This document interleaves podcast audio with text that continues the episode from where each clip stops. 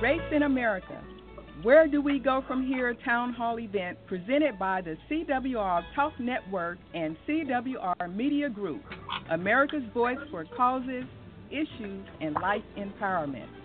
This event is part of our commitment to keep the conversation about race on the minds of our listeners. It is our belief that before we can begin to come together as one, we must learn to openly express our concerns and fears with one another. And only then will we be able to respect and trust one another. We hope our event today will go a long way towards accomplishing that goal.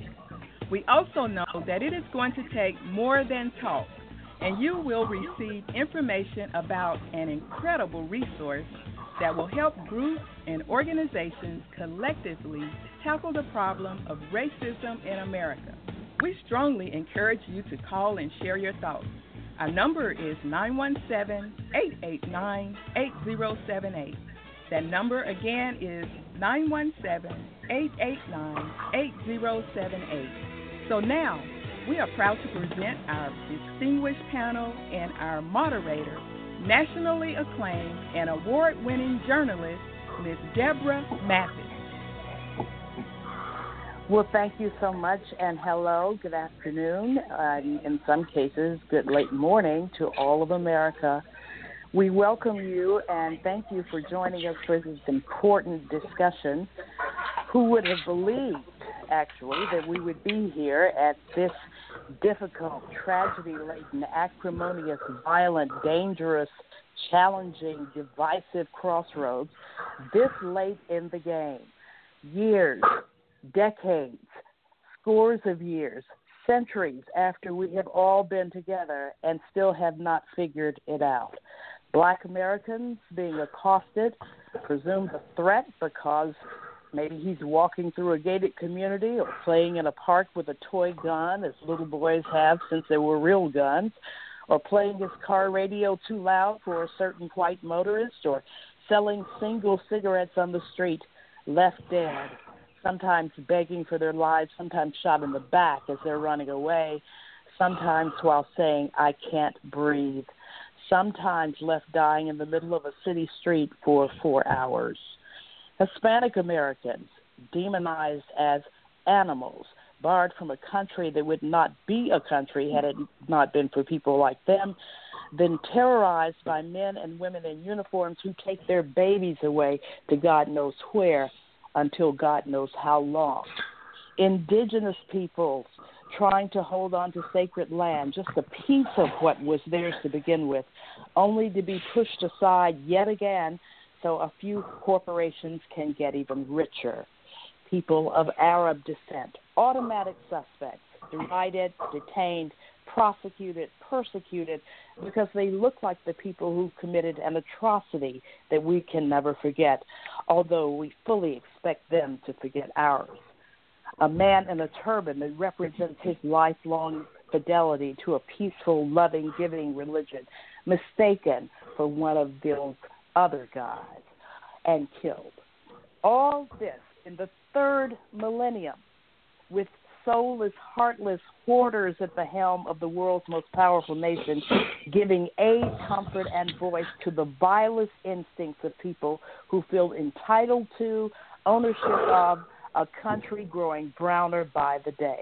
Well, maybe de Tocqueville would have imagined we'd be at this place. After all, he understood the conundrum of equality. And maybe Gunnar Myrdal, maybe Du Bois, all men who studied biopsy this issue. Actually, maybe any of us who've been paying attention, but I tell you who certainly would understand this are our panelists today.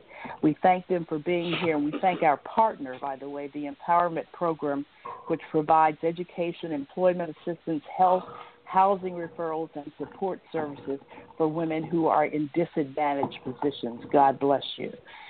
So we are joined today by people who have been paying attention, who have been studying this, and we hope can help guide us through the thicket. They include nationally recognized, recognized and award winning author, Dr. Diana Ramey Berry, who is an associate professor of history and African and African Diaspora Studies at the University of Texas at Austin. Dr. Berry, some of you have seen because she's been on several television shows, including NBC, PBS, C SPAN, the History Channel, and she has also been on NPR fairly frequently. She is the author of the acclaimed book, The Price for Their Pound of Flesh The Value of the Enslaved from the Womb to the Grave in the Building of a Nation. My goodness. Also with us today, Kevin Henry, an author, speaker, talk show host, activist, and diversity consultant and life coach. Mr. Henry has over 30 years of media experience producing educational programs related to culture, diversity, and red hot social issues, which just keep coming.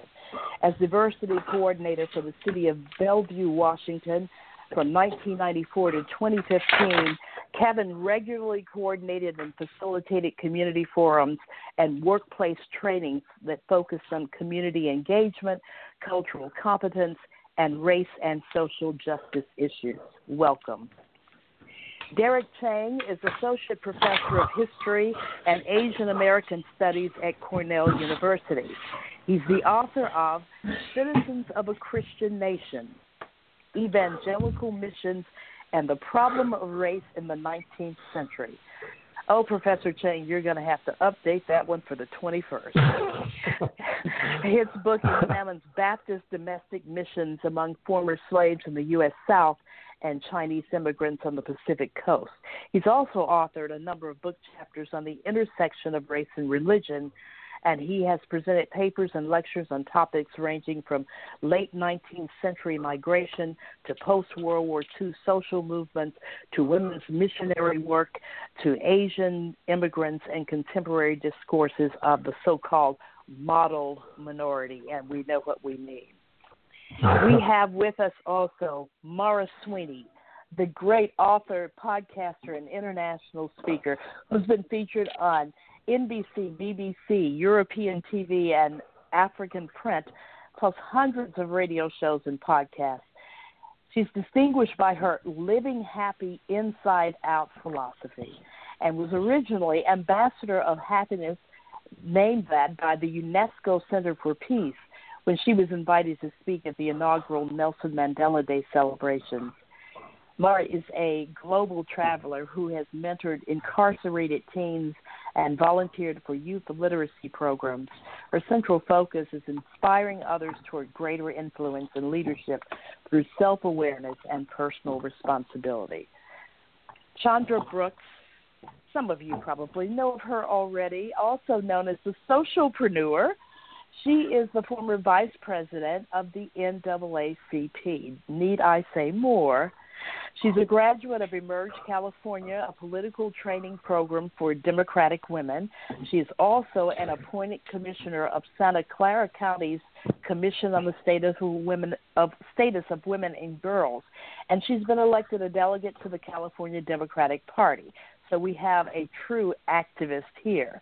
Her passion is community, civil rights, social justice, improving voter outcomes, and civic engagement within communities of color, and empowering women to live to their fullest potential.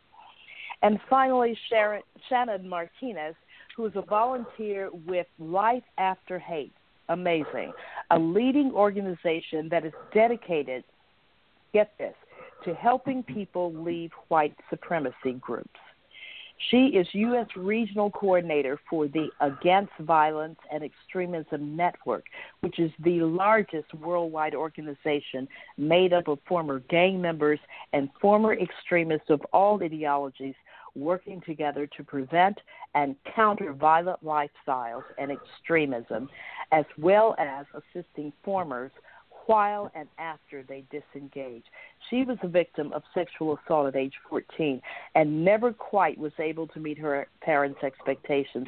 So she sought out other angry teens. But by the time she was 16, she was a skinhead, spouting white supremacist rhetoric, giving stiff arm Nazi salutes, and tagging public property with swastikas. But fortified by the love of an adopted family, she left the skinheads behind. And today she's helping others do the same as part of an emerging U.S. movement that we hear too little about, but boy, don't we need. Thank you all for listening to your. If you weren't so accomplished, this wouldn't have taken so long, by the way.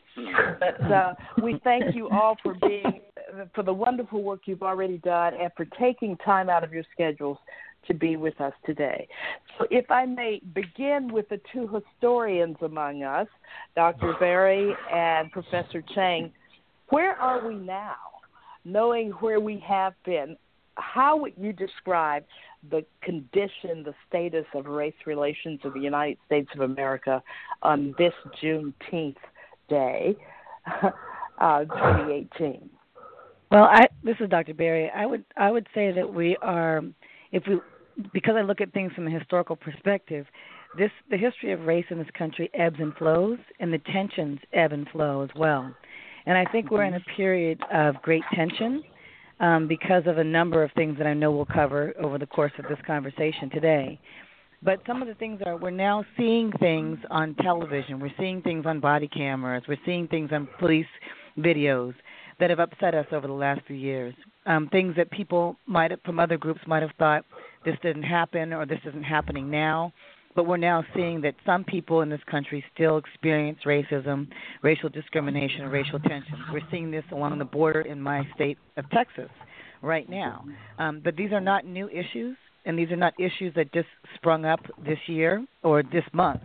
These are issues that have been part of our historic um, our historic interactions in this country, and I think there are issues that are continuing until we can have uh, conversations like today's and come up with solutions. And part of this, the first step for me is dialogue and education. Beautiful. Yeah, no, I'm sorry. This, this is uh, ahead, this sir. is Derek Chang. Um, and, no, and I, I, I just wanted to um, agree with with uh, with Dr. Berry. It seems to me as though um, we've seen a lot of this before in the past. Uh, it all seems very familiar. Uh, 20, 2018 seems familiar in, in, in many ways. I, I think um, she's right on when she says that, um, in fact, a lot of what we what makes it feel different is that um, it seems more visible, right? Through through particular forms of technology, um, we seem to be more aware of um, particular forms of violence, um, and uh, whether it's through social media or through, um, you know, everybody's got a, a phone, a camera on their phone. Um, so Yeah. so it makes being witness to these things a little more uh, a little easier. Um, But Mhm. but it seems to me as though though we've seen this before. I think we have. Well, we obviously have seen it before, and I think that's a fine point that both of you make. That maybe our exposure is more frequent and more constant than it was before because of the technology and just the kind of the nature of the society at this time. But I'm wondering if, for if Kevin Henry, for example, found my open too angry uh, because I, I gave this uh, this this rundown of just some some recent events. Um, what did you think, Kevin? Well, I didn't think you were too angry. I, I think that you spoke with emotion and you spoke with uh, you spoke with passion. I mean, there's this has been going on for what 200 years in this country in various forms, and I I think as our other guests were talking, I was thinking of like when it comes to race relations in this country right now, I was thinking of like a pot and the pot is boiling and sometimes the lid comes off and the water spills onto the stove and sometimes the lid stays on but it's ever present um, I do think that it spilled the, the racism and the resentment and the fear uh, foremost spills out, especially when it comes to things like Confederate statues, police shootings, when it comes to a group like Black Lives Matter, um, which I understand the reason that organization exists, but some people think who aren't black, they think, well, if Black Lives Matter, it's an anti-white organization. So I agree with all of our guests that what's important is for people to start listening to each other and have a dialogue uh, um, without as much emotion as possible, and just start trying to understand where everyone is coming from on an individual basis. I think that's so key. Otherwise, that pot is just going to explode at some point. Chandra, how do you have that conversation right now, considering how um, balkanized the country is, and, and everyone has seem so hidebound uh, to their doctrines. How do you even have a decent conversation? Yeah, that's definitely a challenge to get people to the table um, to have these discussions, but it's definitely possible. And I think what we have to continue is show examples of that work and people step up and out of their comfort zones and not be afraid to say the things that they want to say, ask the questions that they want to ask without feeling attacked on both sides or not feeling, you know, feeling comfortable to speak their mind. And I think that there, there's definitely examples going on across the country of candid conversations where like a hundred black women of Silicon Valley, where I'm from, and the Women's March leaders, which are mostly white women, are coming together and having these candid conversations um, that you know talking about asking these questions like you know some some women white women are scared you know they're trying to be allies and they're trying to to support but they feel sometimes they're not doing doing it the right way. And and then sometimes you know uh, women of color feel that people are coming to the table with not the right intentions and are not saying the right things all the time and still sounding like they are you know supreme and they are you know above everybody else. So you know, mm-hmm. calling all that stuff out and, and acknowledging it, I think that's where we start. It's just baby steps and showing by example. And someone who would know something about really calling it out, it would have to be Shannon Martinez, right, Shannon? I mean, you yeah. you you you do not uh, uh, coddle and pamper. I would imagine the people that you deal with in trying to convert them from their extremism into uh, you know, more civilized thinking. Um, interestingly, um, I I approach those endeavors much the same way that I approach parenting my seven kids is uh, to let them know that certain words, behaviors like that, they're absolutely unequivocally unacceptable, but try mm-hmm. to convey still that as my fellow human beings that they are worthy of love, they are worthy of connection, no matter what beliefs or even just you know absolutely abhorrent actions that they are putting forward, that they're not beyond hope. Um, you know, it's a real danger, and I see this so much even uh, within relatively mainstream politics at the current moment, where we we are, are so quick to dehumanize and just objectify the other people um, yes. who with whom we disagree. And so there's that fine line between saying, "Hey, what you're saying, what you're doing, these are not okay things, not acceptable. This is not what uh, uh, society that is striving toward equity and freedom for all peoples. Um, this can't be part of that." But at the same time, try to uphold their human dignity. Mm. Uh, you know wow. that that balance and that dance back and forth between that. Yes. So Mara, you you I'm, are. I'm glad you, you waited until the end. you're the ambassador of happiness. I want you to tell us uh, about the approaches to this that you would recommend. I mean, if, if the question on the table is how do we even begin uh, having conversations that lead to healing and uh, rapprochement, uh, you might be the one who, who can tell us how. well, I'm so glad you left me responses. And what I'd have to say is everyone should all of probably an anomaly. You know, I'm um, a person who has uh, traveled and engaged in 60 countries and counting. And when I came into this world as a little child, I literally saw or envisioned the entire world with every single culture as being one world with one people. They might have looked different, they might have sounded different, dressed different, but I saw everyone as a fellow friend of mine. And so when I use my um, my mantra of living happy from the inside out, I almost want to go back to the days of MLK, who said, I have a dream that my four little children will one day live in a nation where they won't be judged by the color of their skin, but by the content of their character. So, my idea of living happy inside out, and specifically living happily as a nation, one nation, even though we're we're a multicultural nation is by knowing one another through our charity, our, our character, through our integrity, through our sense of personal responsibility and influence, um, how do we comport ourselves? How are we among our friends, our family, our community? Is everything we're doing living up to the greatest level of who we envision ourselves to be? And just as uh, Shannon, you were the last one that spoke, but I agree with you. There are certain things that we decide are acceptable and unacceptable. You're a mom of seven, of, of seven, and you were saying that you're modeling that for your kids. So what I do in everything, everywhere I go, whoever I'm with, I model the very world and the very humanity I wish to see elsewhere. And in most cases, it just comes from engaging with other people as other people and knowing them from their insides and their hearts. So there you go. Okay. That's mine.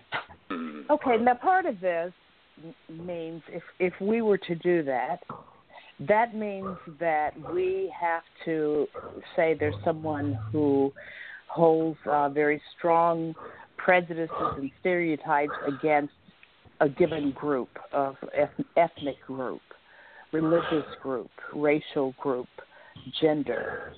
Um, we have to, if we're going to approach them, then we have to give some room for uh, why they believe the way they do, I guess, in order to mm-hmm. begin the real mm-hmm. conversation. Mm-hmm. We can't just start attacking about this is the way you ought to think, this is why you ought to accept me.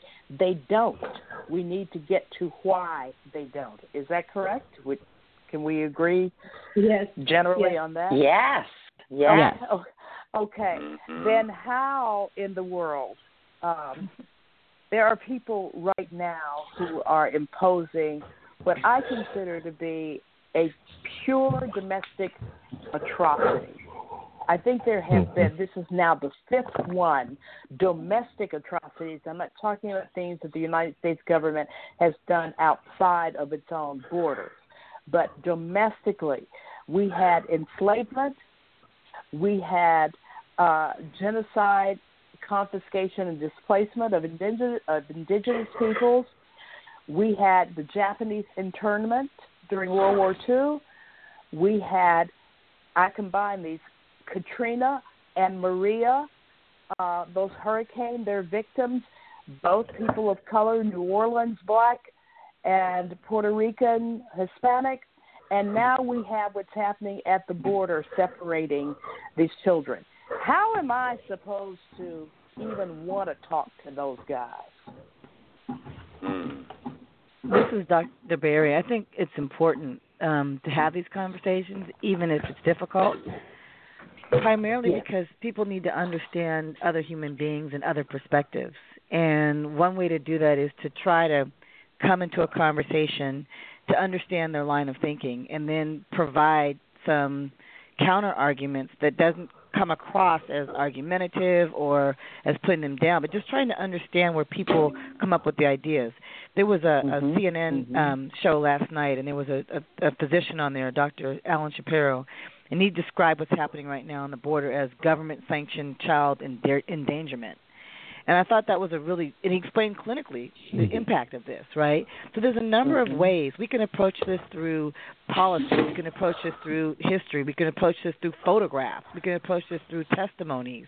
You know, there's a number of ways that we can reach and try to talk to people about what's happening today and what's happened historically. But I think the, the the starting point is to allow people to understand the full and true and honest history of the United States, which is not as yeah. glorious as the history that we were taught. Many of us were taught um, in mm-hmm. our grade schools, and so understand the truth about American history. I think is the beginning. So that this is not as surprising for someone like me who's seen this happen over and over and over again. Our country has done this to groups of people on more than one occasion. This is Shannon. Um, in fact, our you know it's our, our entire history is predicated upon these acts. Like we don't exist as a nation without genocide and without enslavement of people. Like so to you know in in, in my thinking that we have to engage in these difficult conversations because this is the way that we have to teach. Like if you, the first step in fixing a problem is admitting that you have a problem, and America definitely has a problem. So rather mm-hmm. than whitewashing it all and making, you know, making it all about independence and freedom, that we we have to talk about the cost of that, and that might put us in a really dark and confused place for a while as we move forward. But from that point, then we can make a re- we can have real progress instead of the illusion of progress in which we don't actually deal with the underlying um, inherent uh, uh, sicknesses that we've that we've brought with us over to the new world. And this is uh, Kevin Henry. I, I just wanted to say I totally agree what's with what's been said so far, but I also think it's important that as you're having these difficult discussions, remember to what is the the goal that you're trying to achieve. It's very easy to get swept away by the emotion and the and the disgust that comes along with the, the current situation. But name calling, dropping f bombs, yelling and screaming on Facebook, which is what I see a lot of. Uh, cuts whatever conversation you're going to have. It, it ends it right there. So it's very important to really be strategic. And I totally agree that giving people information, historical information that cannot be denied, is so important. With, with information comes power and knowledge. And finally, I just wanted to say that also be sensitive to the fact that people are at different levels of understanding and comprehending um, our history. So sometimes when they ask questions or take a certain position, it's just out of ignorance as opposed to any kind of mean spiritedness. Yes, well, certainly. Um, go ahead, please. Oh, I was going to just uh, tap into what Kevin had just said. I do agree with that. There are people that are today filled with anxiety and fear and emotion. And maybe, Dr. Berry, it was at the beginning that you had mentioned that we go through various ebbs and flows in history. And we do. And right now, there, people are just seething with fear and anxiety. And I think that when we do dial it back and we give everyone an opportunity to listen to one another, even sometimes when we may not want to hear what the other person is going to say, that in itself is such a healing modality. Most people get to that level of anxiety and even abuse and violence when they feel they're not being heard. So I do agree that there is a place for stepping back and listening to another person's story, listening to some facts that might make us feel uncomfortable, and allowing everyone to have a voice and to have a voice and to be heard. And where do we get these opportunities to have these conversations? That's, you know, maybe um, we we know how to approach people and what we want to say and what our end game is and what our motivation is. But there's not really that opportunity there unless we create something, I guess. What do we do to make that even come about? This is uh, Chandra Brooks and I, you know, to me, I feel that the way we have to do it is to, you know, I think people need to step up. Leaders within these groups um, need to step up or call each other out. You know, reach out to another leader. And I think when leaders step up to the table and start having these conversations, and people, the followers, and you know, the people that look up to them are going to come to the table. So I think it starts with initiating the reach out um, whether it's a, you know a, a, a civil rights activist reaching out to a white supremacist or to you know to to, to a racial group in their community, a leader in there, and it's one on one, and then them working together to initiate a conversation. You know, because I think that that's the only way. I think we have stubborn people on on both sides that are stubborn, and the hardest part is just getting to the table because we all have very very strong opinions and we're speaking it on Facebook and we're speaking it, you know, in our homes and at our kitchen tables, and we're not speaking it to each other, that we're not debunking some of these myths that we have towards each other, and we're not having these conversations. I think so. The hardest part is getting to the table, and what I've seen work is the leaders coming together and then bringing everybody else with them. Well, okay. Go ahead, Dr. Chang. Um, this is Derek Chang. So, uh, you know, I was actually going to, I was thinking of something slightly different from, from um, following the lead of, of leaders or the example of leaders, um, which I think is, is, is fine. But I, I was thinking on in everyday kind of ways, having these sorts of conversations, you know, at, at um, I think of these things at, uh, at different scales, right? So, so on a personal scale, how can I can I how can I have these kinds of conversations? And and I, you know, as Shannon said at the beginning, um, having a conversation with your with your with your children, right, about these sorts of things with with, with family members, with friends. Um, you know, I'm lucky enough to, to have the opportunity to, to, to to teach classes, right? So, so those are those are spaces where we can have those kind, kinds of conversations. I'm, I'm sure churches and other kinds of places like that, civic organizations, um, those kinds of conversations can can occur. I mean, I, I'm a little. Um, I want to just sort of uh, move back a little bit. I think one of the challenges to these conversations, though, to um, is that often the facts seem to be in dispute lately. Um, and and mm-hmm. I think I think one of the, the, the real the real obstacles or, or, real challenges, I guess it's not not just an obstacle, it's a challenge uh, to be overcome, is is trying to come to some sort of um, agreement or consensus over what the facts of you know America's past might be, right? And as a as a as a as a practicing historian, I have a sense of this, but um, within sort of everyday and um, popular discourse, there seems to be disagreement, right? And so, how do you have those conversations to get folks to the place that, that we were talking about a few minutes ago? I think that's a challenge. Well, I'll tell you another challenge that I have for you, and that is for someone like me who is tired of talking to people and tired of um, tired of symposia and uh, uh, panel discussions and conventions and kumbaya get togethers and all of those things where we're talking because I find that the people that I can get to uh, fellowship with in those are already kind of open hearted and maybe uh, at least cur- are intellectually curious and therefore are educable and reachable. There is another contingent there now who um, I'm not saying that they're not reachable, but I don't think the average person who's not some very uh, experienced professional and has some special training knows how to break through them. Shannon might be someone who knows how to break through because yeah. she's done that before, but I don't think the average one of us does.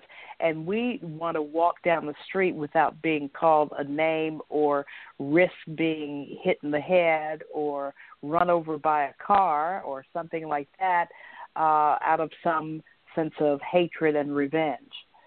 So how, what what what is someone like me who doesn't have the temperament anymore?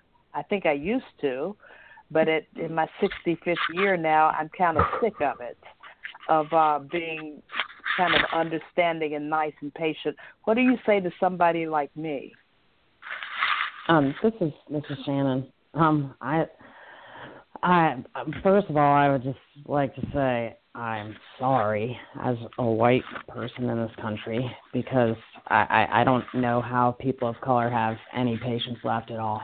And in so, in so many ways, it's, not even your problem to fix. Um, so thank you for the patience that you still have to help us to figure stuff out and try to make some meaningful amends.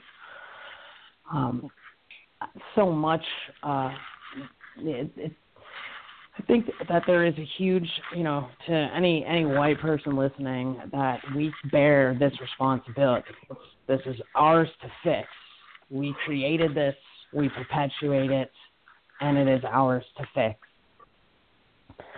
Um, I I think some of what's going on in our country right now is that there's a the very real fact is that within my hopefully I will live this long my lifetime certainly my children's lifetime, white people will be a minority in this country. And I think that there is some real fear among white people, even unspoken fear about that. Yeah. Um, I think at the same time, we're all still reeling from the Great Recession. um, I don't know about you all, but financially, you know, my family is still, you know, has not recovered uh, mm-hmm. from from that, despite politicians saying that's over. So there's like a perceived lack of access to resources. Mm-hmm. Um, I just had a chance to to go speak at uh, to go participate in a symposium, but but um, it was the Restorative Justice Symposium at San Quentin, um, and so it's all put on by uh, prisoners and uh, these amazing men and transgendered women who uh, basically participate and run this program inside the prison. It was like one of the most meaningful and momentous days of my whole life. I felt so honored to be there with them. Um, and I, I kind of feel like if if these guys that many of whom are looking at life um, in prison can figure out ways to um, to work through and understand how they have broken the web of relationships and the damage that they have caused and how they got to where they were that those of us with easier things to kind of deal with that we can totally figure that out for ourselves one of the mm-hmm. things that is part of restorative justice is that hurt people hurt people for me as a white person when i see some, you know, experience some kind of nonsense on Facebook or whatever, that I always call it out because I feel it's my obligation. But the way that I do it is to try to ask people what their fear is. All right, you think everyone should have guns, whatever. Like, what what are you afraid of? If you didn't have a gun, what are you afraid of? You think, yes. you know, we can't have we can't have immigrants in this country or whatever. Well, okay, I hear you saying that. What if we did? What are you afraid of? And taking that tack and trying to find out the fear that is there. And that is the same way that we help people disengage from radical lifestyle. Because you can't directly uh, argue them out of ideology. You can help them understand their fears and what they're afraid of and provide a counter narrative that there is another way. Uh, I think that is a superb point. And I thank you for that, Shannon, because that that that honestly does give me something. You know, years ago I wanted to interview Byron De La Beckwith, who is, hmm. you know, mm-hmm. was mm-hmm. finally uh, convicted in the murder of Medgar Evers some 30 years later. And I wanted to interview him, and uh, he had agreed to the interview. And when he discovered that I was a black woman, he said, "Oh no, you know, I'm not going to do it." Well, the thing is, I didn't want to ask him, you know, did you lay in wait? What kind of gun did you use? Who supplied the gun? Why did you do it? Who else helped you? How did you know where Mr. Evers lived? I didn't want to ask him about the details of that night. I wanted to find out what made him. What mm-hmm. made him yeah. that yeah. angry for that long and that viciously, where he felt uh, empowered, emboldened, and I guess entitled to go and lay and, and wait and take a man's life. I, yes. I I wanted to know what traumatic event or what series and repetition of events and messages he got to make him that way. And that's what I wanted to talk to Byron De, La Beckwith about, and I never got to do that. So I am curious ab- about some things, but other things are not a mystery to me, such as why there is a sense of uh, white superiority and everybody else inferiority in this country. There's a logic to that, considering all the messages that have been been poured out in media, in textbooks, in neighborhoods, from pulpits, everywhere you turn, for the life of this country. It's almost freakish to believe otherwise, considering the deluge of messages um, that that says this is better than that. So mm-hmm. there is a logic to why some people feel the way they do. The disappointment is that they haven't taken that programming and bounced it against what they've seen with their own two eyes or heard with their own two ears, what they've experienced, and come to some other conclusion. They've just taken that original programming and run with it. Anybody with me on that? Well, yeah. yeah. This Or is, can uh, I- uh, go ahead. Go ahead, whoever. Oh, I, this is Kevin uh, Henry, and I, I guess what I wanted to say is that I think uh, the word fear has been used several times in the conversation, and I think that is at the root of a lot of racism and racist behavior. I think that um, people, um, in order to oppress people, you need to justify that, and Mhm, being superior or saying black people are, you know, two fifths of a real person um, Mhm. then validates your behavior because uh, just about any evil deed that is done to another person, be it a crime or be it some other despicable action, uh, usually ni- 99% of the time the person will come up with a reason. They, you know, they're not going to just say, "Hey, I'm just a racist person and I'm, you know, just a horrible person." Sure. It, it's Sure. got to be justified. It's got to be backed up by distorted facts. It's got to be backed up by uh, quotes taken out of context. Um, and I think, uh, however, again, I think at the root of all that is the fear of being uh, a, a minority in this country if you've been a majority, or fear that all of a sudden, if one black person moves into the neighborhood, then all your neighbors are going to be black in 10 years, or uh, if you uh, are laxed on immigration laws, then uh, you're going to be forced to speak Spanish at some point in your life. So I think that. Uh, the fear is then stoked and the and the flames are then fanned by the current uh, political climate as well as other individuals who don't want to give that up. They don't want to give up their mm-hmm. statues. They don't they don't want mm-hmm. people kneeling at the uh-huh. national anthem. It strikes some type of fear in in the hearts of those people. But I think it's also important to understand again where that's coming from and try and have some kind of dialogue about it. Yes. I'm done. Can I jump in here? Please. Okay, this is Maura. You know, I heard, I think it was the message you said about uh, messaging. Deborah, Deborah, you might have mentioned it. You mentioned two things that hit me. One, messaging, and we are always getting message from the media. Specifically, we get message from the media we wish to listen to as opposed to the other media, whatever that might be. And what I have found more and more here in America. And by the way, what we think we're going through here in America goes on in, in so many other countries. I mean, it's it's remarkable. We're not alone in this idea of who's going to be on top. But here's Right. the thing we can either allow the media or the messaging to determine our reality, or we can decide we're going to find out what reality is. You know, Deborah, I can understand you saying at your age, sometimes I feel the same way like you talk, you talk, you talk, you want to get good ideas across to other people, and people are still the same. But instead of the panels, instead of the experts, what about the regular people, the everyday people who are working with people who are of a different color, a different religion, a different sexual orientation, a different culture? Why not sit, work with them? Somebody go ahead and say, Hey, could we sit and have a cup of coffee? I'd love to learn about your background. I do this with people all the time. How about if we volunteer in our communities, if we go to the library, we read to kids who may not look like us, and we find out what their stories are?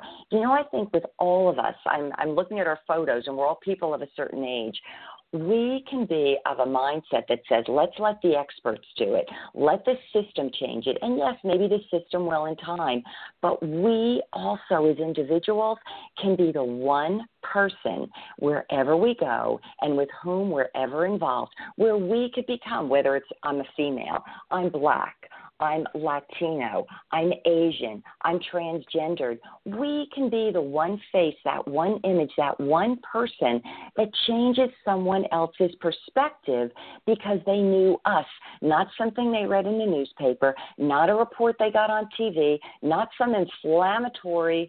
Um, you know, framed story that's designed to get a particular audience all upset. What happens when we know one person that we thought we didn't like and suddenly we can, through that one relationship, that one encounter, change the way we feel about other people within that group. And I think we underestimate that as our role and as a way in which we can help make a change.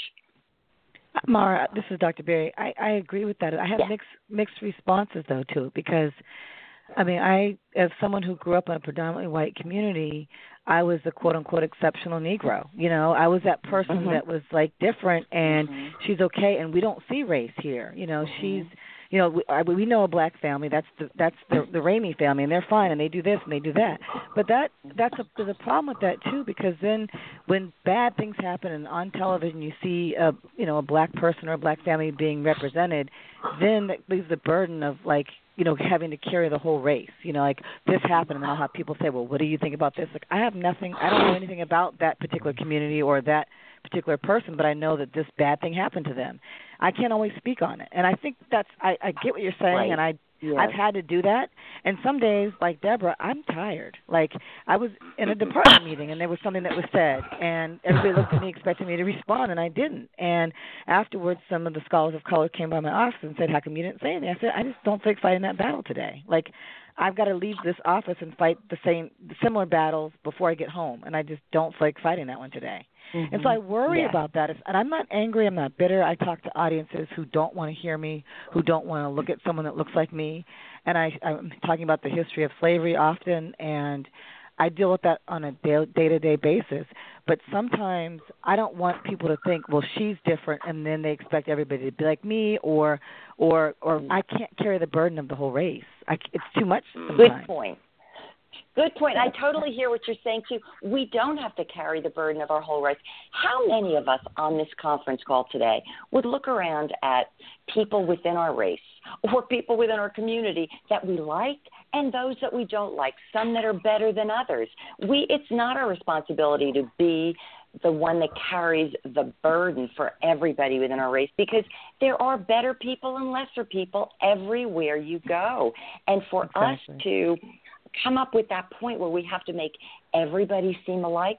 What if you are the one person that's different? What did you just do to somebody's mindset who only wanted to see things through a single lens?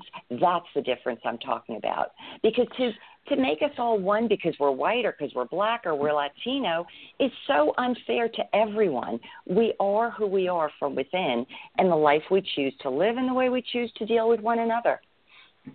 And that's spoken like an enlightened person. Unfortunately, I know I, I sound terrible. People, not everybody is, but uh, unfortunately, not everyone is. And and as as Dr. Berry was saying, you end up. Um, it, it's funny.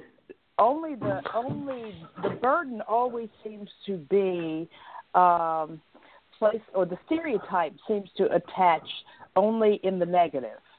Um, if if I am an exceptional person, okay, black, white, or whatever, if I'm an exceptional person, I can really sing, or I can really uh, write, or I can can uh, you know I'm I can I'm a I'm a great scientist or inventor or something, or a super lawyer, whatever I may be.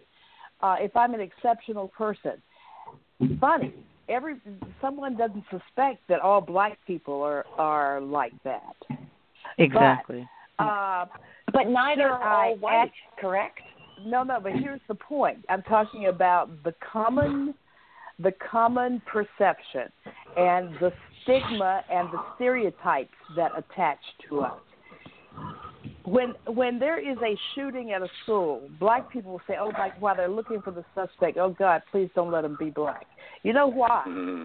Because we know that if that Mm-hmm. person, Mhm. the the shooter turns out to be black, then that's one more uh thing that's going to attach to us. See, they go around killing people. But you know what? Ninety nine percent of the time, of course, the shooter turns out to be white, and yet white people are not burdened with that stereotype as people Mm-hmm. who go around killing people. So I'm just saying that thi- this is the double standard, the duality that uh, another piece of the duality that attaches to us are these stereotypes, and you do become tired of being um, the exceptional one, as I once said of, uh, of Condoleezza Rice bright woman. I don't I didn't agree with her politics, but I'll give it to her about her how bright she was, how ambitious she was and how she got places and how intelligent she was, all right? But I said, guess what? black can-do women were a dime a dozen in, in where I grew up. But you you didn't hear about all of them because the opportunity was not there. So Condoleezza Rice is seen as like this bright shining uh, exception when actually there are a whole lot like her.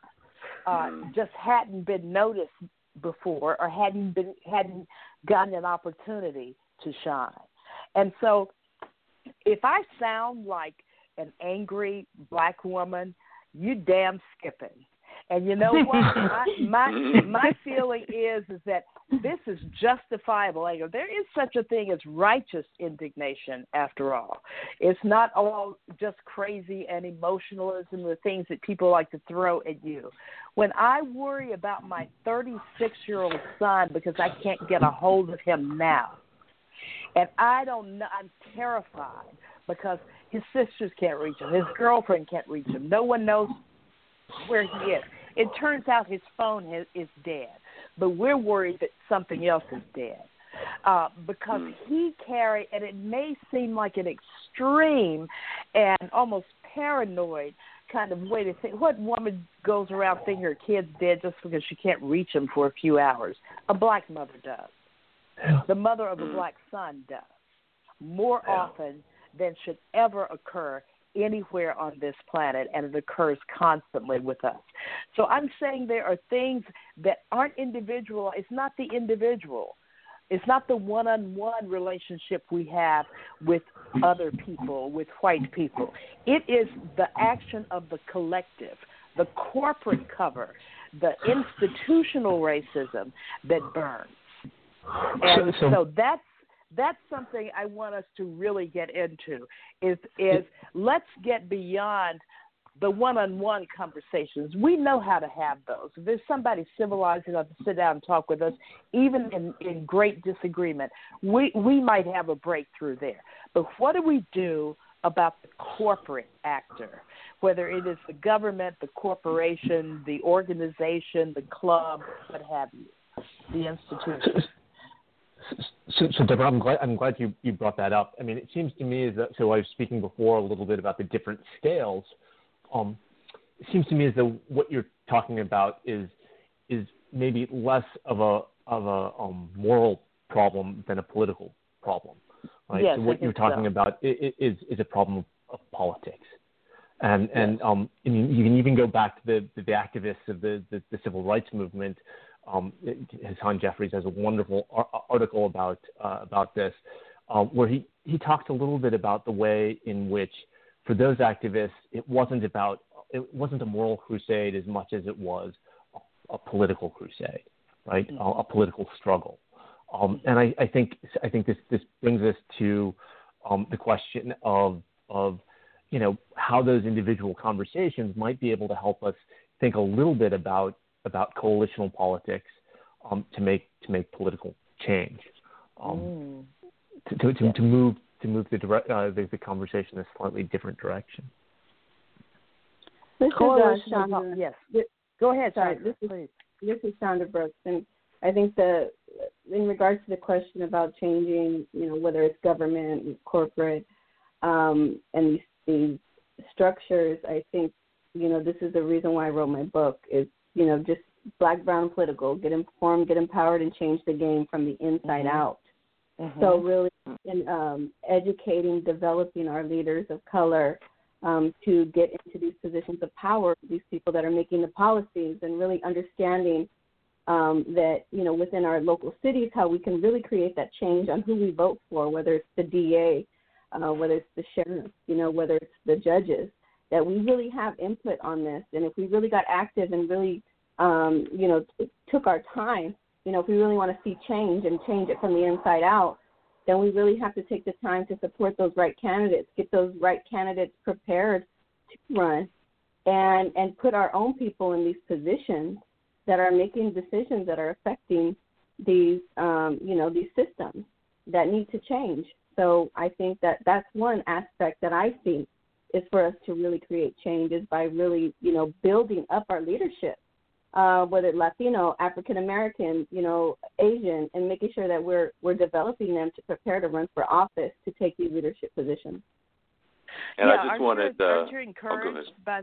I'm sorry. I just want to ask Chandra. Aren't you encouraged by what's going on? To, you're you're very involved in, in organizational politics, um, party politics. Are you encouraged by this big uh, influx of women candidates and yes. uh, women yes. of color in particular running for office? Yes. Yes, yes, yes, yes, yes. I think in every city you're seeing this, especially black women um, stepping up to the plate and not being scared anymore. You know, for for women, it takes about seven times for us to be asked before we say, okay, we're going to run for office. You know, it takes wow. seven times for somebody to say, you you should run. You know, you're a great leader. You should run. For a man, it takes one time, and they're like jumping in the race. Like I could do it. Wow. but for but for wow. women, for women of color, it's even harder. You know, and it even takes more time to get us to the table. So it's I'm definitely encouraged by that because I'm seeing more and more every day. Mm-hmm. I wanted to Go just ahead, uh, yeah, this is Kevin Henry. I just wanted to add, I totally agree with that. I also wanted to add that I think this type of approach starts when uh, people of color are young people. You know, work more with young people, work with children, mm-hmm. uh, encourage them to be uh, leaders in their own communities. Uh, I know that when I was working in Bellevue, I would talk to a lot of corporations who said, you know, we really want to improve the diversity of our workforce, but we don't get the applicants of color. Mhm. So consequently, we have a workforce that's predominantly white.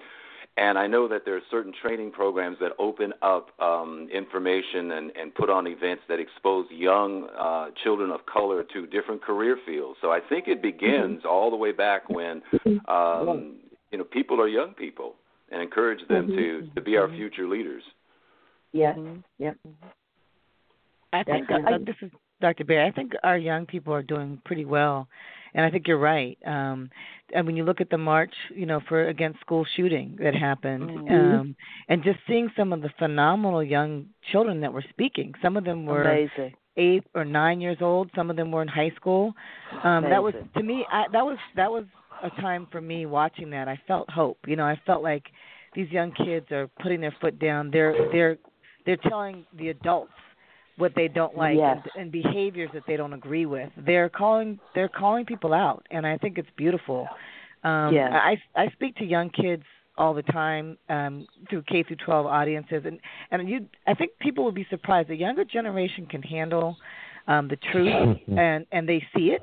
Um, they've witnessed it. It's in their backyards. It's in their neighborhoods, their communities. But they also need solutions, um, and they want to hear solutions. And sometimes they're bringing those solutions to the table. So we also need to listen to them. hmm Absolutely, and I I have to tell you, Dr. Berry, I agree. I I was so heartened by that. I I hadn't felt that hopeful um, in a long, long time about the uh, the direction of the country when I saw how smartly. Uh, I mean, not only did they have the passion and the intelligence, but the, the smart tactics and and and organization that they had, and they followed up uh, their announcement of here we are. This look how big we are. Here's what we have to say. That's what the march does. It announces your presence.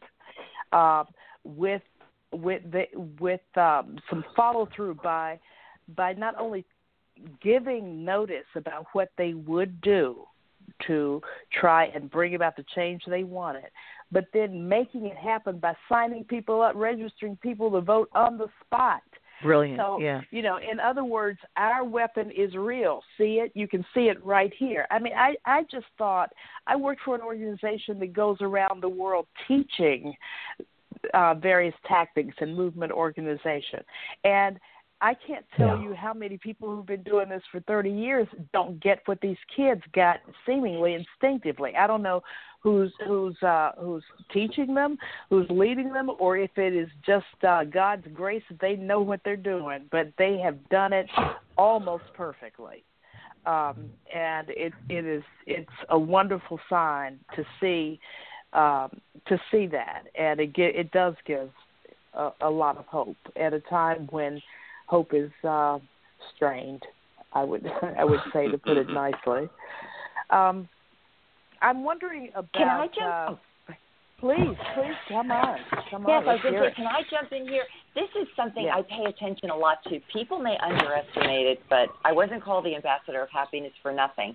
Do you realize that when we when we change the focus from what are our problems to what are some of the good news stories? What are some of the solutions? What are some of these great success stories that we can share? I remember that very vividly listening to young kids speak impromptu in environments where they were around not only just regular adults and their teachers, but people of great stature. And I too was amazed. I'm thinking, wow, look at these young people. We need to focus more as a society, as a culture, on more of our good news stories, on more of our success stories, on more of our progress. Because I don't know if you ever feel it. I deal a lot too in um, in um, how people respond to news. If people hear there's a problem, immediately they are less inspired. They feel more um, downtrodden. But you start giving them success stories, and suddenly they feel more uplifted, but they're also more inspired to and more I would say, energized to go out and repeat and expand upon those success stories. And people that are drawn to success and are drawn to good news will end up being attracted to that. So I definitely agree on mm. focusing in on some of the things that are working, some of the great things that are going on in society, because oftentimes if we only focus in on the negative, people don't know where to go. All they see is the problem. But to send well, and here, people. Here it- here, here is where we go back to the messaging and the imagery that comes through. So Yeah. I agree with you there that I, I would that there had been uh, more focus on the positive and uh, productive and good news uh, about people of color all along in our history books and otherwise because I mean, we all remember the the great statistic about one out of every four black men will be somehow embroiled in the entangled, I should say, in Mm. the American Mhm. justice system. Mhm. Um, and you know, and that's an emergency, and that's something to talk about. But you know what? Sometimes I want to hear about the other three. I want to hear about Yes. those guys that are Yes. are doing it Right. and and and the focus has been on that one out of four with and, and completely dismissive of the other three. Now, what if that story about what the other three are doing had gotten at least half the coverage that the one did? And imagine how it might have turned around or begun to turn around the imagery of black men, not only for for the sake of society, but more importantly for their own sakes for for them to see themselves as more likely three to one to be productive Absolutely. and, and, and to be positive for them to see themselves that way And how empowering is that very idea? Think about it, right? Think Correct. about the idea as a whole by focusing in on the positive rather than the problem. Not to say you want to negate or ignore the problems because they're definitely there, but it's so empowering, isn't it? It so changes the mindset. absolutely right i i don't know if if you- i think it, it went viral or something this picture of this woman who took her daughter to the national portrait museum and saw the picture. A little three-year-old daughter saw the picture of Michelle Obama that was recently painted. A really glorious and glamorous uh, uh, picture of her in this long gown, seated, looking very sure of herself. And this little girl stood there and said, "I'm a que- I'm going to be a queen too." And she had her picture taken in front of the portrait, and just her mother said it just changed. This little three-year-old. I mean, to see yourself reflected in a positive and inspiring light uh, as opposed to oh you're pro you know you, you you looks like you're headed to jail or the grave Right. or right. parole at best you know uh, the other three the other three I wanted to hear about and I think it could have made a difference in a lot of young boys' Mm-hmm. lives who are now grappling with a lot of doubt and self-loathing that might have had a different opinion of themselves I, I I'm a preacher's I'm a preacher's daughter, so I, I, I will say that some of the tendencies rubbed off, and I apologize for that. But um, I'm I'm really enjoying this conversation with with uh, with people who can help talk me off the cliff to some degree, and who and, and who I agree with on, in so many ways, and who I'm learning from. So I really thank you. I also want to invite our listeners to please call in with your questions. Um, we're here for these these these amazing panelists are here to discuss things with uh, not just me and among themselves, but with you as well. Would you call us at nine one seven eight eight nine eight zero seven eight? We'd love to take your questions uh, and give them a whirl. See if we can come up with some answers, some solutions, some ideas to make this better for us individually and collectively, as a society and just as a single person walking down the street. Um, something's got to give because this tension that uh, Dr. Berry and Professor Chang talked about at the very beginning uh, of the program, it's been here before. We've had tense times before. We've had actually times every every bit as tense and even more so uh, than they are now. Um, uh, those of us who open a history book every now and then will know that. Um, but as they said, there, it ebbs and, and flows, and this is one of the times when the pot is boiling. And mm-hmm. uh, it, there's a chance we can turn the temperature down, I guess, right? That's the goal. Yeah. Uh, yeah. So. yeah. We're trying. I'd like to take the whole pot off the stove. Like, let's, get the pot off the stove altogether. Wouldn't that be great? How about no pot? That would be great. no pot for a minute. Right. That would be uh that would be a little different. Um, you know, again, if could could um I'd like to while we're waiting for somebody to call, I hope they will because, you know, uh, all you have to do is give us your first name and maybe tell us where you're calling from. We don't, we're not going to pry into your business or anything, but we sure would like from whether it's a question or a thought that you'd like to contribute.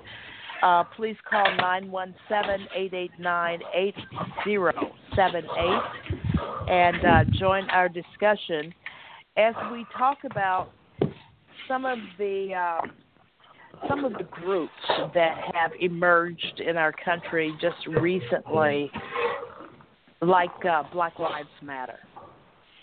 And what I, I'd like to throw this question out there: What should Black Lives Matter?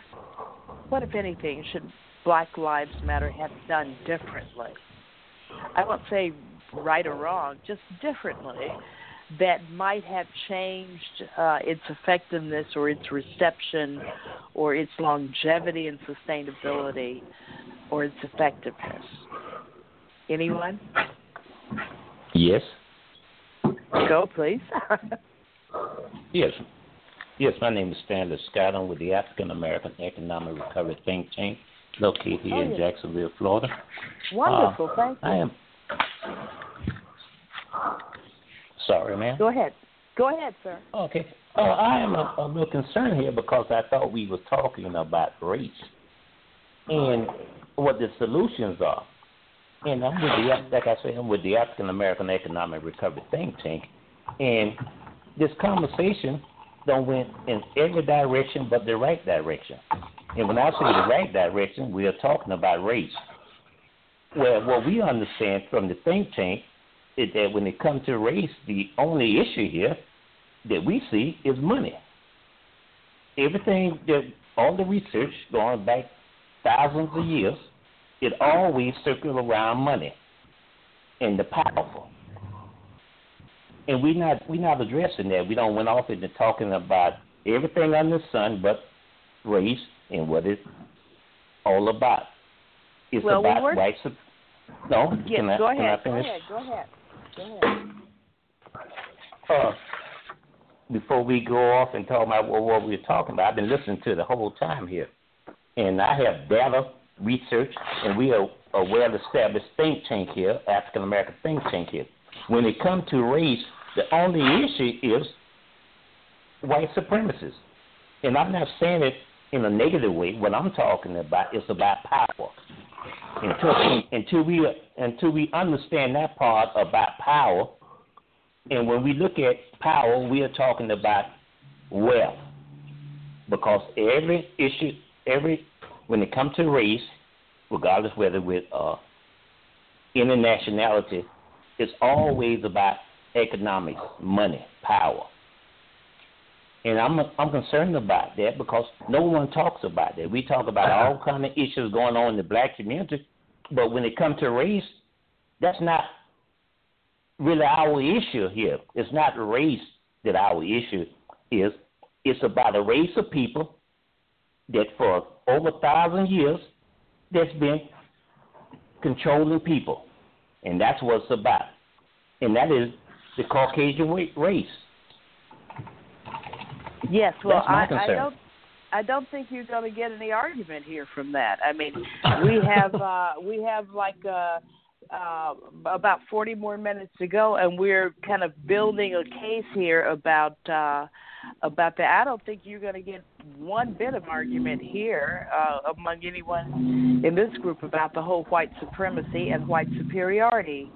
Um, uh, dynamic that that drives it all. In fact, there has been discussion of that when there was talk of fear of losing uh, the advantages, losing the upper hand, losing control, no longer being the majority, no longer being able to call the shots, which which uh, the white collective collective has felt entitled to and empowered by. And it is a power play. There's no question about that. So you know what? I hate to tell you this, but we're on the same page. We may have used some different uh terminology, but we're talking the same thing here. Now, I will disagree with you that it's every bit about money per se, although money definitely drives power, and it, but but it is ultimately about power. If you can get the power without the money, people would be okay with that. It's the power they want money usually gets you there. Um, anybody else? Well, before I leave, I would like to finish one thing before I get off the air and listen to y'all. My concern Please. here with the African American community, uh, one thing I have a problem with when it comes to leadership, why do you keep calling us black? We are Africans. If you say you want to show Mm. us some respect, you want to show some respect, then stop calling us people of color, calling us uh, uh, black.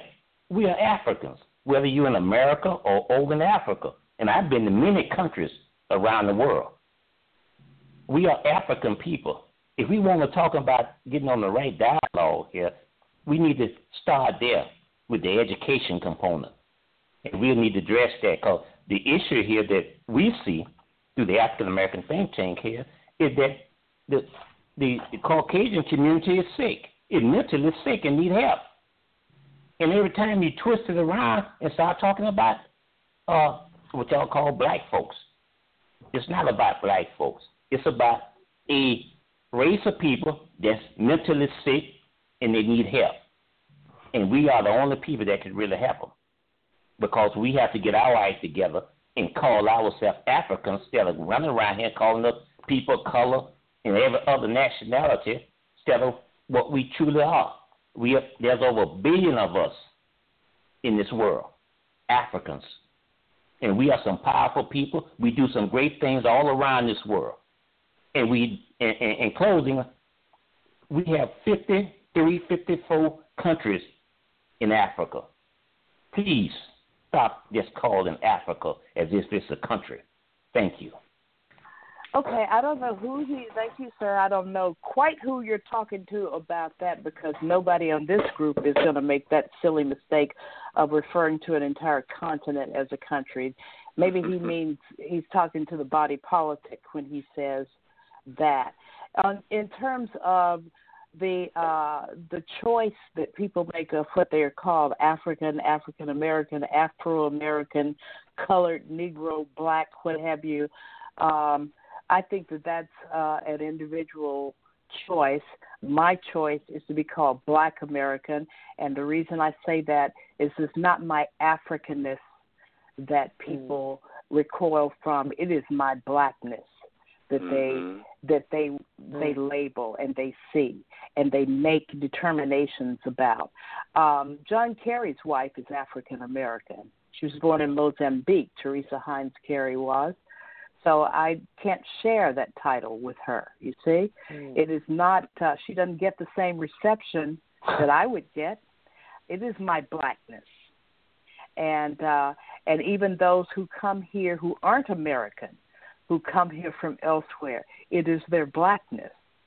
And, and when they go to other countries, in Germany, in England now, it is their blackness that is uh, that people want to contend with and make certain assumptions, deadly assumptions sometimes about. So this is this is Shannon, you, my uh, my my oldest daughter, who's 17 now. A couple of years ago, made a T-shirt, um, and uh, and it said, uh, "If if Black Lives Matter bothers you, but Blue Lives Matters doesn't, then the word that really really bothers you is black." Excellent point. And so she it- wore it. She would wear it out, you know, like and and this young. She was in a restaurant, and one of the servers came up and was like, "What's your shirt say?" It was a young black man, and she stood up, and he was like, "Yeah, I think he was ready to be sort of offended, you know, seeing like." But then they ended up having this amazing dialogue, and he's like, "I was losing hope." He's like, "I thought nobody, nobody was gonna care. Nobody cared about." Me and he went home and told his family and then through the fa- magic of facebook um his mom posted about it and i ended up like seeing seeing it and everyone sort of got connected through this and this further dialogue went on. But it's you know just the word just the word black carries such a negative connotation in in our, our in our country and in our culture because that's you know it's and it and it is unfortunate that that is you know that that that's how we delineate people. Um, but you know, I, I uh, and I wish it, it wasn't. But the reality is, is that that is the first thing that pe- most of us, most of our country makes judgments on, because that's physical appearance. What about what the caller was saying, though, about white supremacy? Anyone have any thoughts on that? It is uh, the driving force. I it seems to me. I did. I didn't. I didn't quite understand what he was saying at first, but it just brought a question to mind. I, I heard him say, I think twice, he said that the white man was very sick. And remember at the beginning, I said I look at everybody as individuals as opposed to a color or a race or a religion. When we were talking earlier about the young kids and how they're seeing things today, and they're seeing things through a new set of eyes. I'd love to know, with all the panelists that are on today, as we move forward, should we as a nation aspire to a time when when every when the colors are important or when the people and the humanity itself is what's important? Can anybody comment on that? Or because i i just have a hard time ever competing against another people group. I honestly don't know how to do it does anybody in this group ever imagine a time period when we would just know ourselves as a common group of individuals occupying the land or am i too far out there I mean, this is Dr. Berry. I think I would hope Yeah. that we're striving for that. I mean, I'm hoping that that's we've been striving for since different groups of people stepped foot took took land or whatever. I mean, however you want to describe people's arrival Right. here on this land, I think we've been striving for that. And I'm saying we. I don't know who would be included in that we. You know, but I think that that's everybody I think we should be. Yeah, we're all.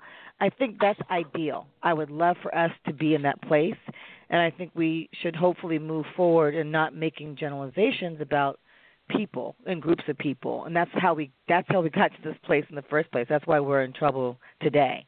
Um, Yeah. because of the kind of generalizations that are made about all black people, all white people.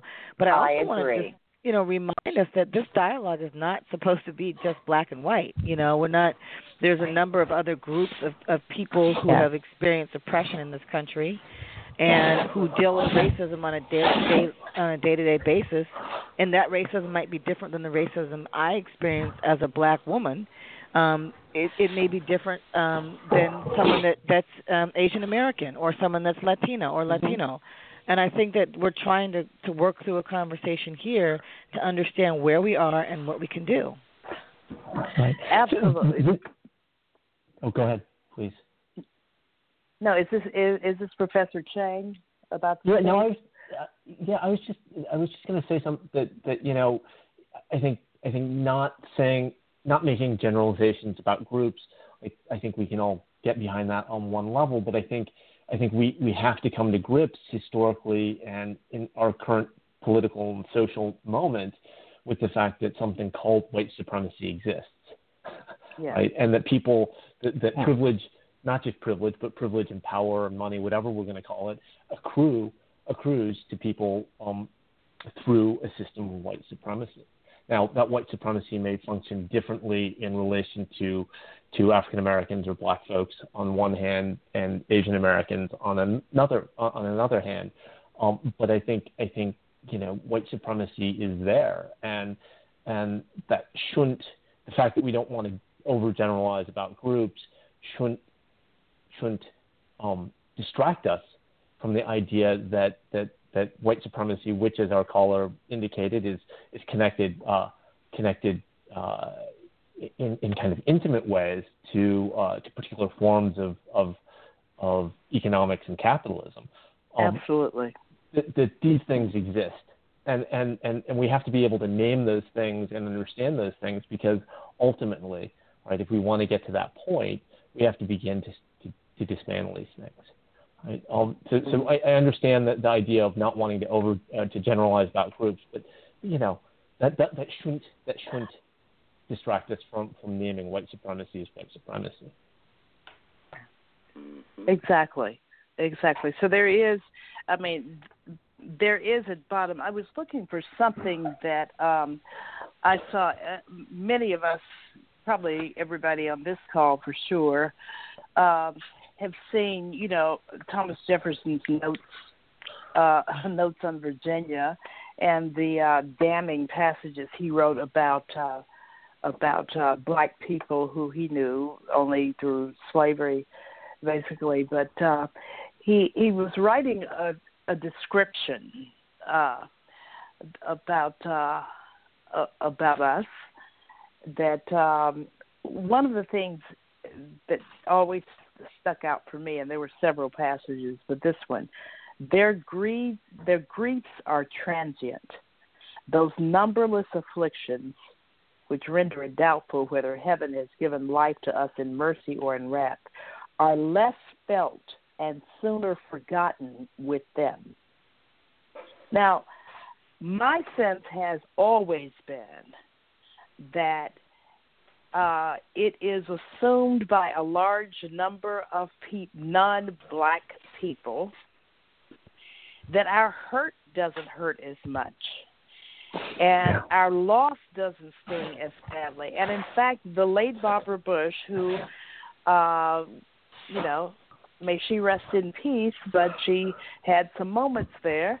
Uh, one was during Katrina when she visited the, the Astrodome where people were warehoused miserably for all those days.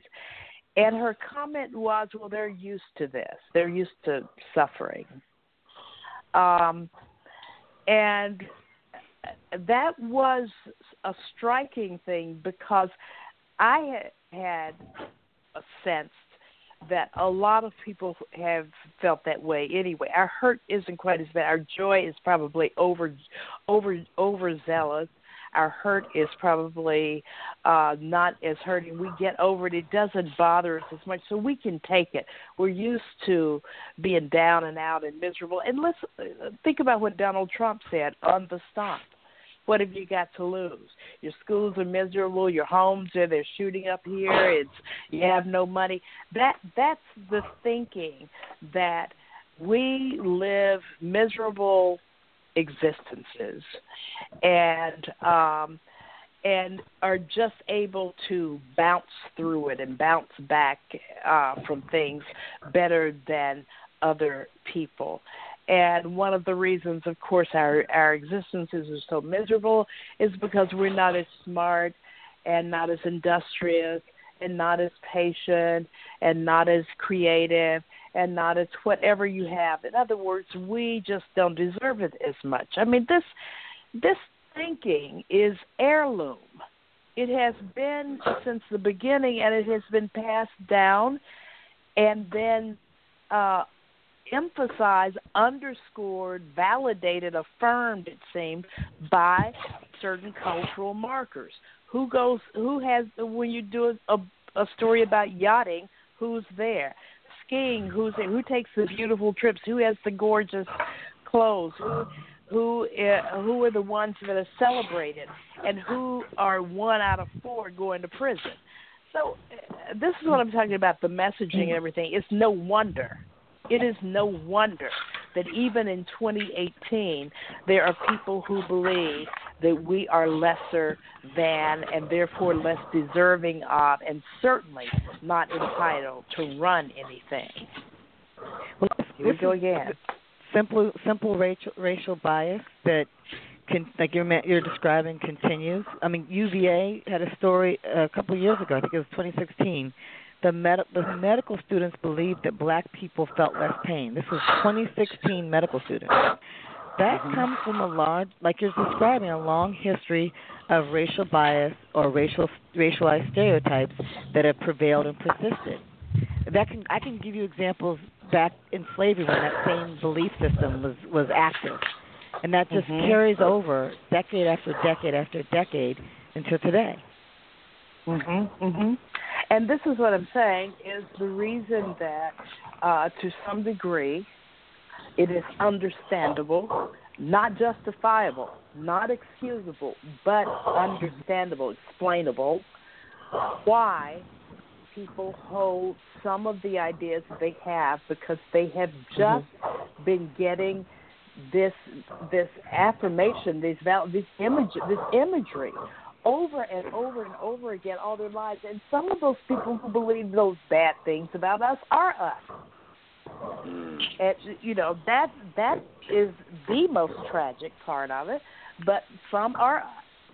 So um, you know I, I appreciate Professor Chang acknowledging, you know, the issue of white supremacy, which to me is, in in my view, and I am not a scholar on this. I'm just somebody who's been around, um, and I can be as wrong as can be about this. But my thinking is that at rock bottom of almost every policy that adversely affects us, every law that adversely affects us, everything uh, institutionally and culturally and governmentally that occurs that adversely affects us particularly is based on an idea that we are less than.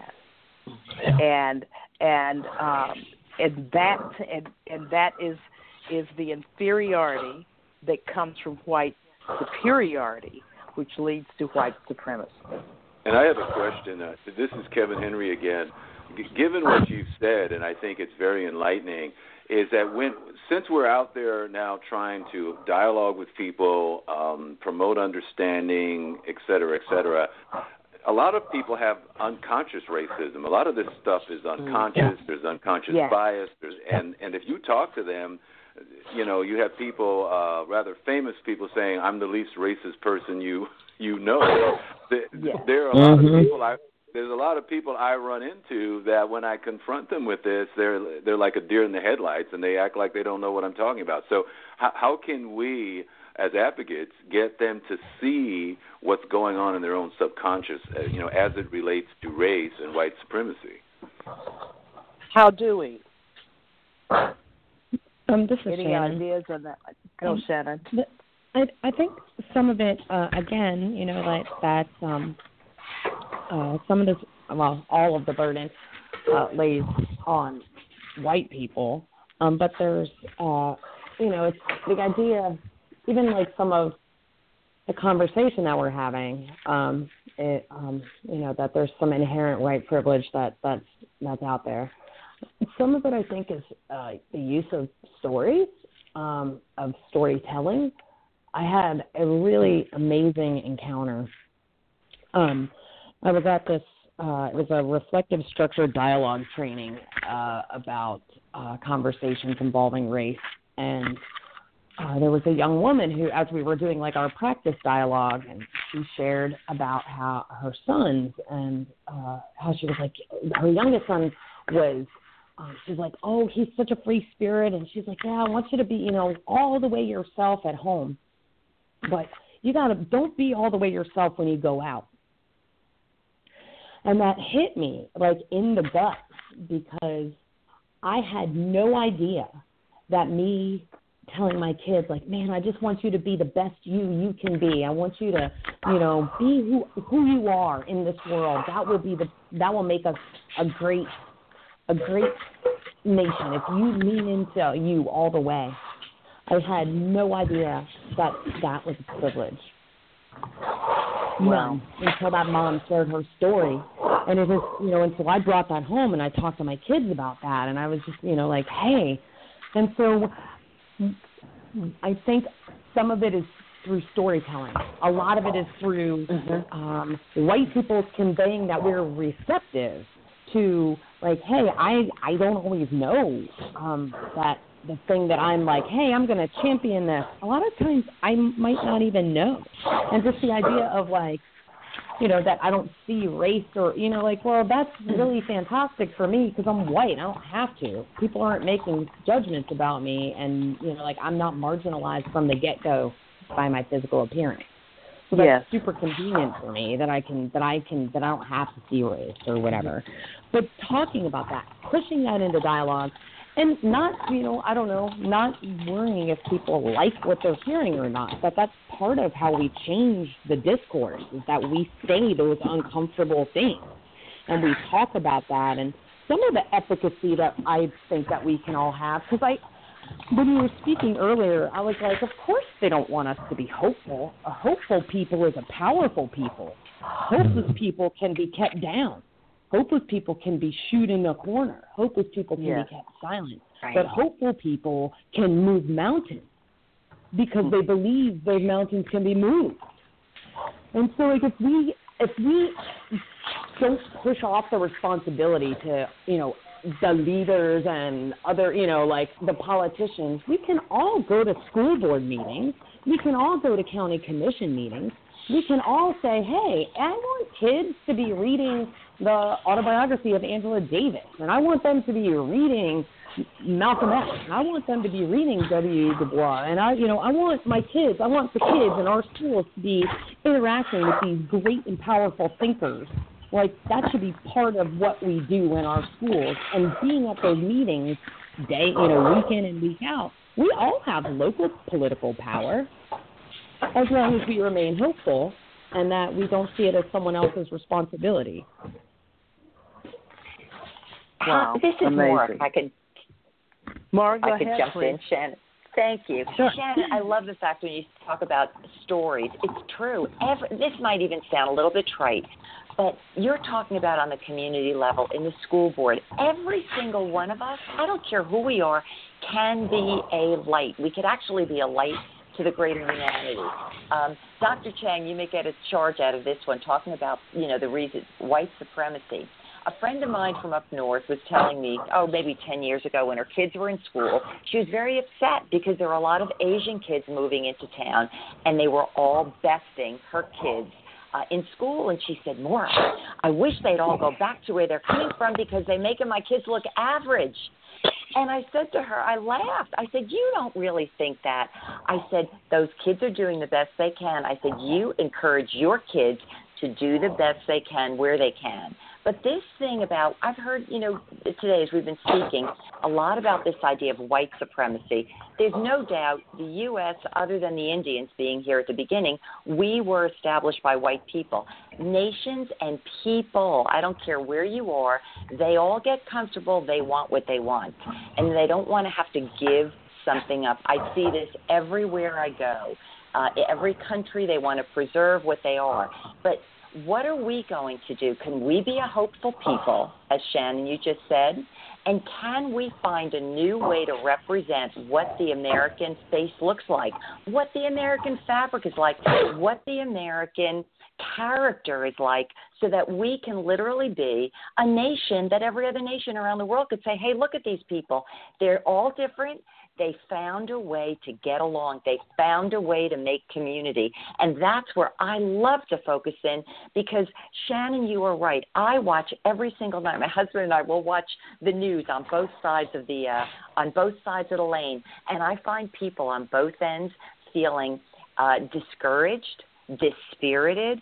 And my whole idea is no, you know what? I don't want to be part of a polarization.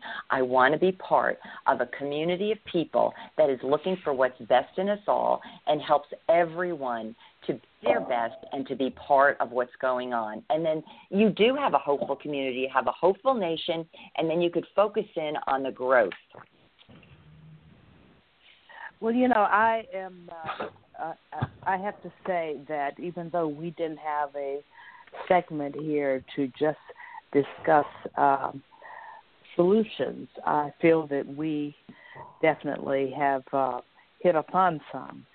And here's what I'm hearing from our conversation that did meander a bit, but this is it was a conversation after all.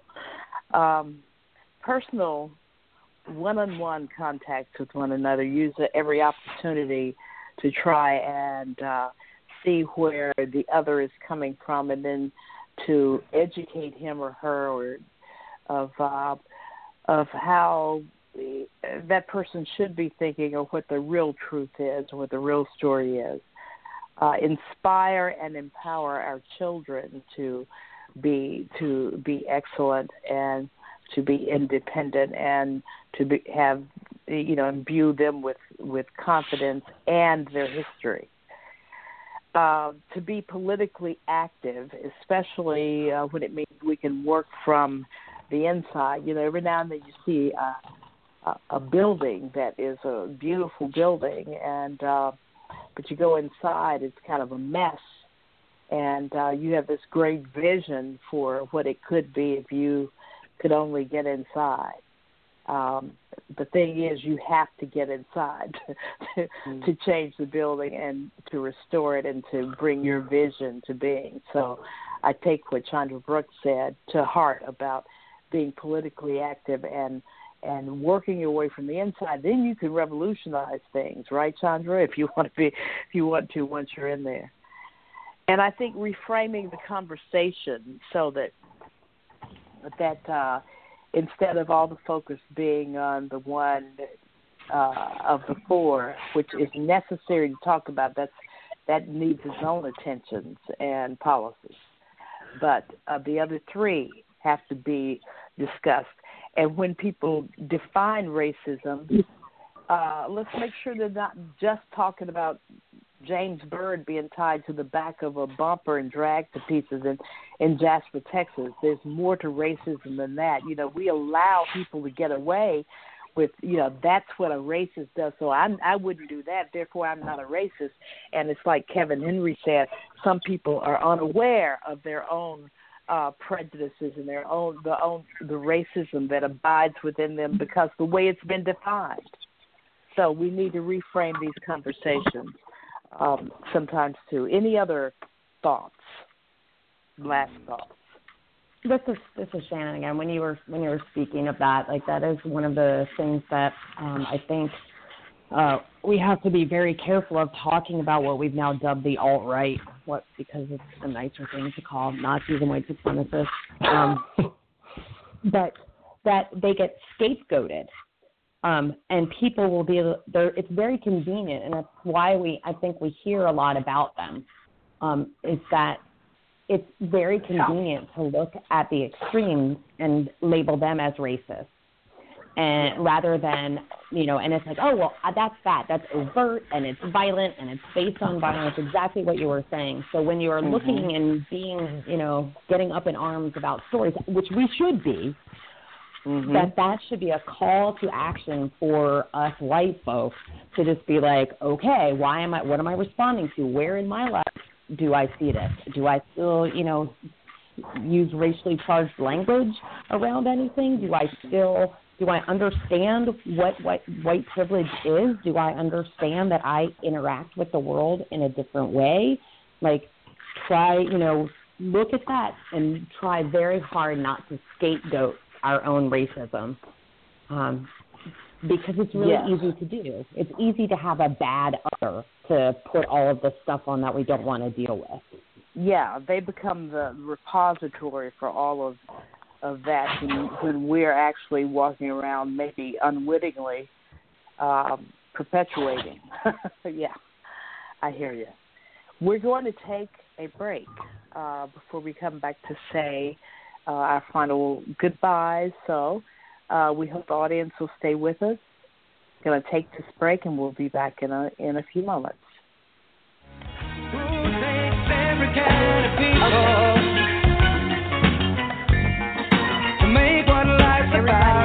Thank you for joining us for today's Race in America Town Hall event, a presentation of the CWR Talk Network.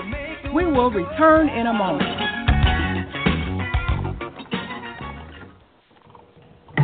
Can everyone hear me?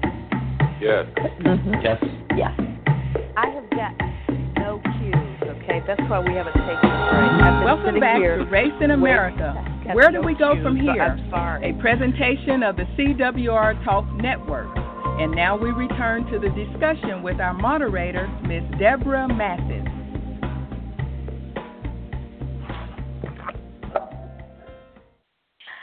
Well, I believe that we have a pre-recorded interview at uh, this time with Robert Albright, who is the director of programs for the Collective Impact Forum. Mr. Albright uh, uh, will be discussing the use of the collective impact model to bring groups and organizations together to find solutions to racial issues, racial conflict that we have here in this country. So we hope you'll sit back and listen to this interesting insight. Hello, my name is Donnell Edwards, and I am founder, president, and CEO of the CWR Talk Network.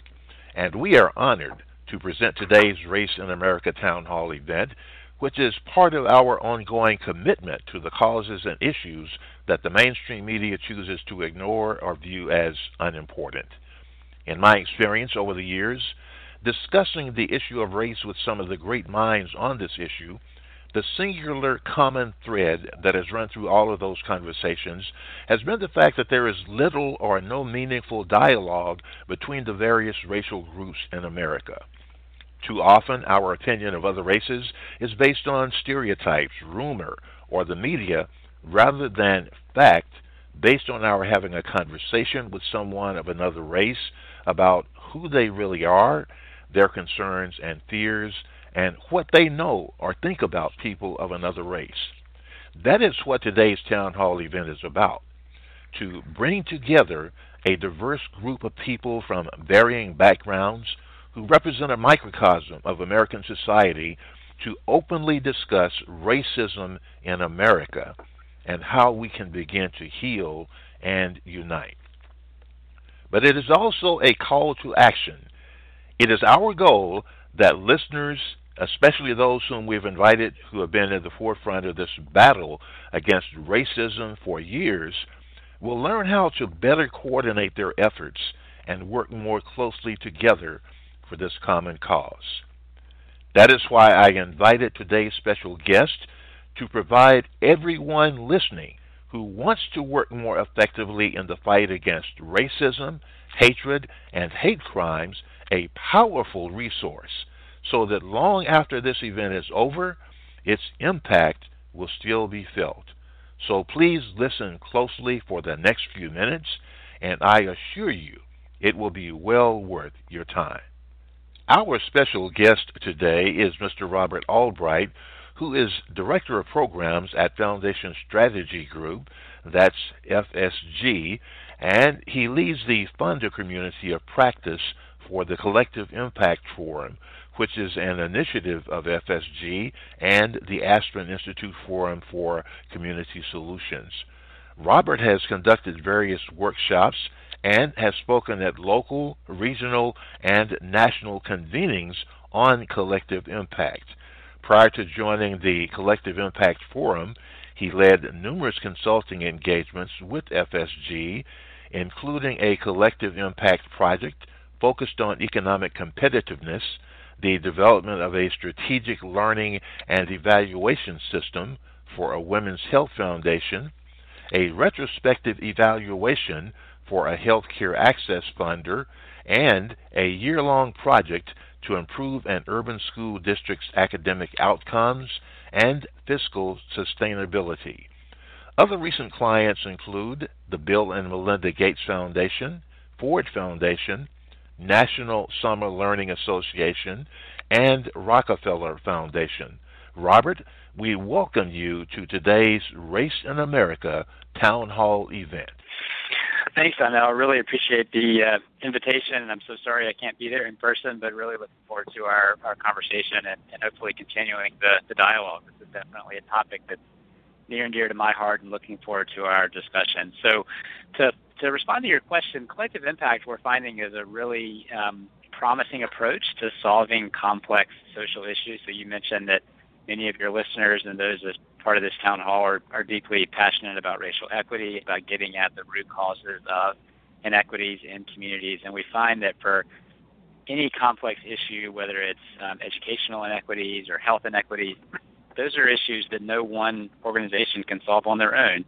So what collective impact is is a is a recognition that you need to have a structured process. You need to have a commitment of actors from different sectors, from nonprofits, from government, from philanthropy, um, all working together uh, to solve a specific social problem at scale. So a lot of what we work on with the Collective Impact Forum is really trying to shine a spotlight on what does it take to work together effectively in partnership with others.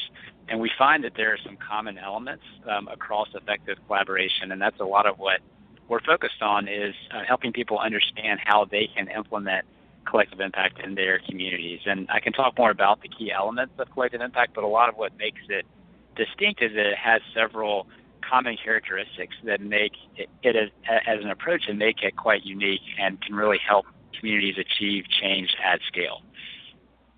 Okay, very good.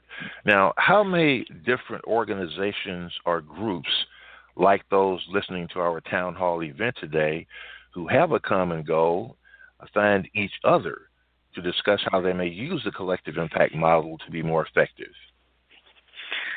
Yeah, I'm, I'm happy to answer that a bit more. Maybe as I'm responding to this question, I can talk a bit more about the, the key elements of collective impact. One of those key elements, there's I mentioned that there's five common characteristics. That one of them is called a common agenda, where you actually take the time to get together with different um, organizations, different leaders in a community to get a common understanding of what the problem is and to really agree on a common goal uh, for how you're going to achieve change as a group. So a common agenda is a really important a distinguishing factor of collective impact. It's what sets it apart sometimes from other forms of collaboration where it's not just maybe two nonprofits coming together to say we want to tackle uh, racial equity in our community. It's truly seeing foundations, nonprofits, government, business coming together. So a common agenda is a really important step, and oftentimes how that conversation starts is that you would have some um, champions in the community. It could be grassroots community leaders, it could be leaders within local government, within philanthropy, within nonprofits or business who say this is a, an issue that we know we need to work on together. And so you often see the forming of a, of a discussion about a common agenda happening that way. But it's very important to be open to bringing other people into that conversation, to really working through the faith-based communities, working through those that have the relationships in a community to invite others to that planning conversation. So common agenda is one of those really important elements of collective impact. The other four, which I'll just briefly uh, reference now, and happy to, to take uh, more questions about them if we have time, is there needs to be a, a common uh, shared measurement system, some way of gathering data and learning across organizations. There needs to be a real attention to how are we um, aligning our activities. So, what are the mutually reinforcing ways that we work together as partners to address the complex issue that we've identified in our community? That's the third. The fourth is continuous communication. So, what are the ways that we're building trust among partners and, and communicating progress and what's the ways in which we have um, uh, different mechanisms built in for community engagement. And then lastly, and we can talk about this a bit more too, is that there we often find with collective impact efforts that there is some sort of dedicated what we call backbone support, which is usually dedicated staff within an existing organization or sometimes a new organization that steps up to play the role as facilitator to gather data from partners. They're really helping uh, focus on and think about the health of the collaborative, not just of one organization. So it gives you a little bit of a flavor of what collective impact is and how it's unique. It really it has the, these defining characteristics that I just talked about. And a lot of the successful collective impact efforts that we've seen have equity as a core uh, focus that, that, are really woven throughout all of these five elements. Okay. Now, uh, when I was at the uh, seminar that you conducted, one of the things that stood out to me was the, the backbone uh, that that you mentioned, and uh, in the seminar, it was pointed out how a lot of times one of the reasons collaboratives don't succeed is because there is no one to kind of hold them accountable or hold it, hold the group together, and that's the role of the the backbone, which is, uh, mm. from my understanding, a separate entity from the mm. collaborative, but that keeps mm. everyone together and communicating. So, can you can you elaborate a little bit on on what, how that works uh, and the role of the the uh, the backbone? Sure, happy to. And and the backbone we, okay. we definitely see as an important important component of, of this work. Uh, as you said, they they are often um, playing that coordinating role. There's several key activities or, or functions that the backbone plays. So they help with guiding vision and strategy. So if there is this um, cross-sector group that's meeting, it can be helpful to have someone that's asking questions of um, what are we hearing across the partners? Where is their consensus? Where are we most excited about working together as a group?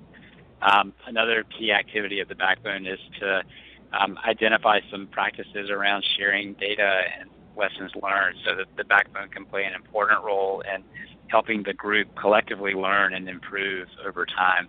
That's another one of those distinguishing hallmarks of collective impact is that it's a, a long-term structured process for solving a complex social problem. You're going to need to evolve and adapt, bring in new perspectives, potentially shift focus over time based on what you're learning. So the backbone can help elevate those important topics.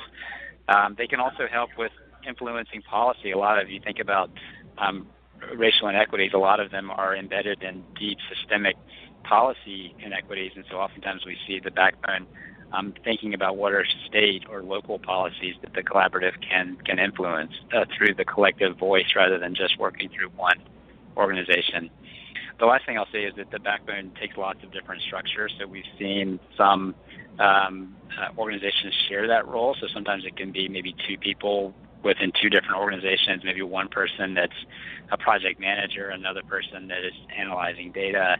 We've also seen um, funders like foundations actually house that role within a foundation, or just individual nonprofits or grassroots organizations play that role. But it it does require dedicated uh, staff uh, bandwidth and is not something that you can necessarily juggle along with seven other things on your on your to do list. Okay, so th- there are an independent uh, entity from the collect, uh, uh, collective uh, impact group, but a part of it. Uh, is that correct? That's right. Usually, what we see is the backbone is, um, you know, it, it's housed within one organization or potentially two organizations, but they would be one of several partners around a collective impact planning table. And so you could think about the collective impact initiative as a constellation or a mix of lots of different partners and organizations. The backbone is definitely not the sole decision maker. They're not the kind of pound the table, make all the the decisions type of person. They really are someone that is shepherding a process. They're a, a servant leader. Oftentimes, they they will have a strong point of view and will challenge the group, but they're ultimately trying to get consensus among multiple organizations, among multiple partners, um, to, to to see progress over time. So it, it is an important role, uh, but I would define it as kind of one component of a broader planning table. But if you just have a a, a network of partners without someone who's thinking about the agendas for meetings and things like that, it can be challenging to see progress. Okay. Now, obviously, and I'm sure some of the uh, listeners are thinking along these lines. Obviously, there's cost involved with uh, this kind of model. So, are there grants or other funding sources available for those interested in forming a collective impact group?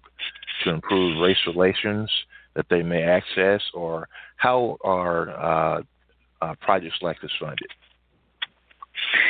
Sure. So we, we see a, these projects funded in different ways. A lot of what our work is focused on is actually helping the philanthropic community understand their role in catalyzing or helping launch collective impact efforts. So um, we definitely have seen examples where private foundations, community foundations, United Way, uh, public sector funders, so sometimes local governments, um, or even state or federal governments often will provide funding to support the collective impact planning process. So, to your question about you know funding sources that are available, um, if, if the folks check out some of the examples on our website or look at other uh, organizations that have worked in, in, effective collaboration, you'll see examples where you know, maybe several funders in the same community say this is a, an issue that we, um, you know, collectively we care about. We want to pool our resources, combine our resources to help provide the funding for a backbone, to provide the funding for the programs um, that are working in our community to address something like uh, racial inequities. So usually the funding sources look quite different in each community, but I would say it's usually a combination of private and public philanthropy, um, other you know, sources of funding from government, and sometimes even uh, business, uh, local businesses that might have a vested interest in the community. We've seen some businesses also provide funding for collective impact.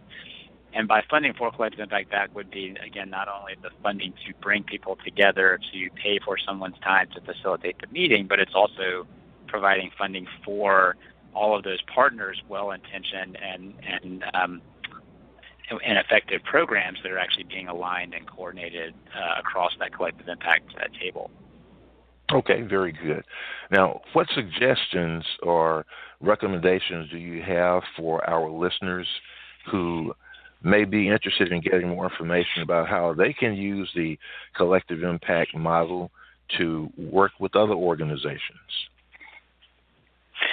Sure. You know, the one thing I would say is um, there's a lot of excitement around collective impact as an approach, and one of the most important questions to think about on the front end is to say, do we have the kind of readiness factors in our community for collective impact? And asking yourself a couple quick questions like, is there urgency in our community around the issue? So, do, do people feel like the way in which we've been doing things to date is not getting us to the, the level of impact that we want? Kind of harkening back to your comments to start our conversation, there does seem to be a unique moment in time, particularly as it relates to racial equity, where, where there is a lot of urgency. So that's one readiness factor. Another you know, question that folks can ask around the call to action is Are there champions and leaders in our community who um, want to step up and bring a, a cross sector group together? So, having credible champions that have the trust and relationships is another readiness factor. Are there resources? That's another important kind of call to action question. Are there local funders, local businesses, local government that actually would have resources over multiple years to support a planning effort because this is not something that you could solve in just nine to 12 months. And then lastly, is there a, a real strong basis of collaboration and trust in your community? We find that for a lot of these efforts, if you're trying to get a collective impact initiative off the ground and there's broken trust, if there's failed collaborations kind of in the wake of what you're trying to launch, it can be hard to, to get traction. So I would say taking the time to build those trust, uh, uh, build those relationships or strengthen trust if it's been broken uh, is super important. Robert, thank you so much for joining us today and explaining the collective impact model to our audience. For those listening who would like more information about collective impact, visit the FSG website at collectiveimpactforum.org.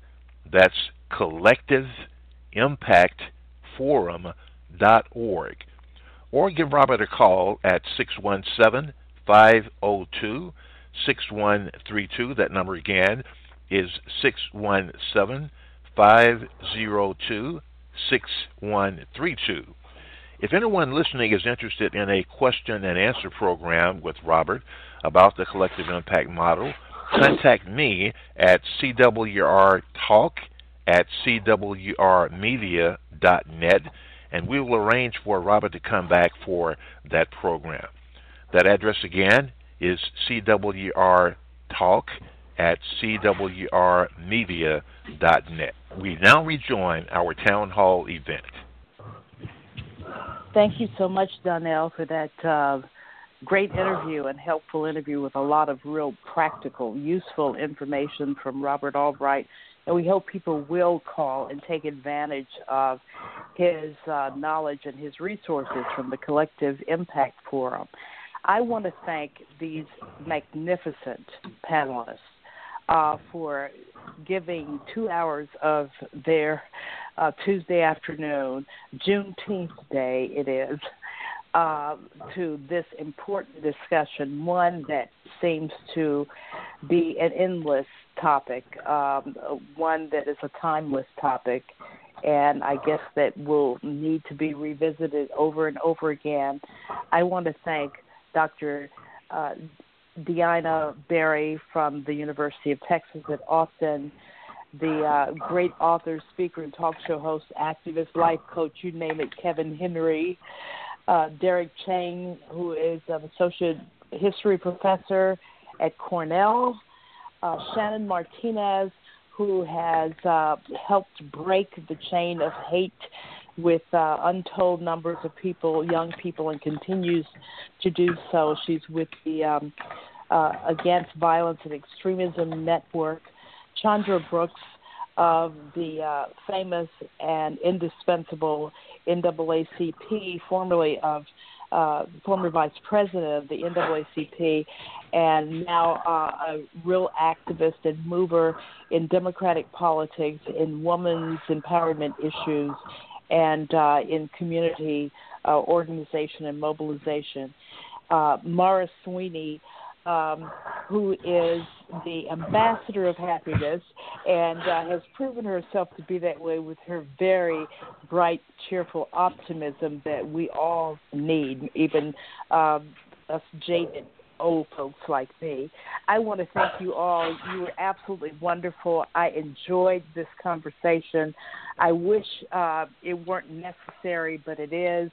And I think that we um, helped uh, bring a little bit light to uh, a little bit of light to a, a kind of dark moment in our history that we hope we can look back on someday as a real turning point. So thank you very much for your time. And to the Empowerment Program for helping co sponsor this really important podcast, we thank you. Everybody, be safe. Peace to you. And we'll see you on the other side. Thank you. Thank you.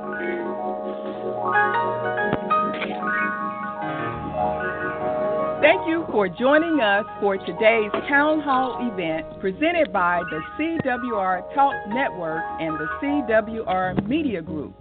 We hope you enjoyed the event and that you were inspired to continue your involvement in the fight against racism. We also want to thank our distinguished panel Dr. Deanna Ramey Berry, Ms. Mara Sweeney, Ms. Shannon Martinez, Ms. Chandra Brooks, Dr. Derek Chang, and Mr. Kevin Henry, and our magnificent moderator, Ms. Deborah Mathis. We thank you all. Because we are not just another talk radio network, as a part of our commitment to causes and issues of interest to our listeners, we will return on October 18th with another live virtual town hall event about ending the gun violence in our nation.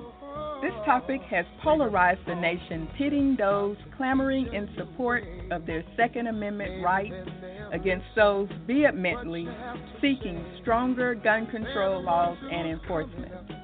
That event will also consist of a formidable panel from diverse backgrounds with varying opinions about how to solve the gun violence that is engulfing our nation.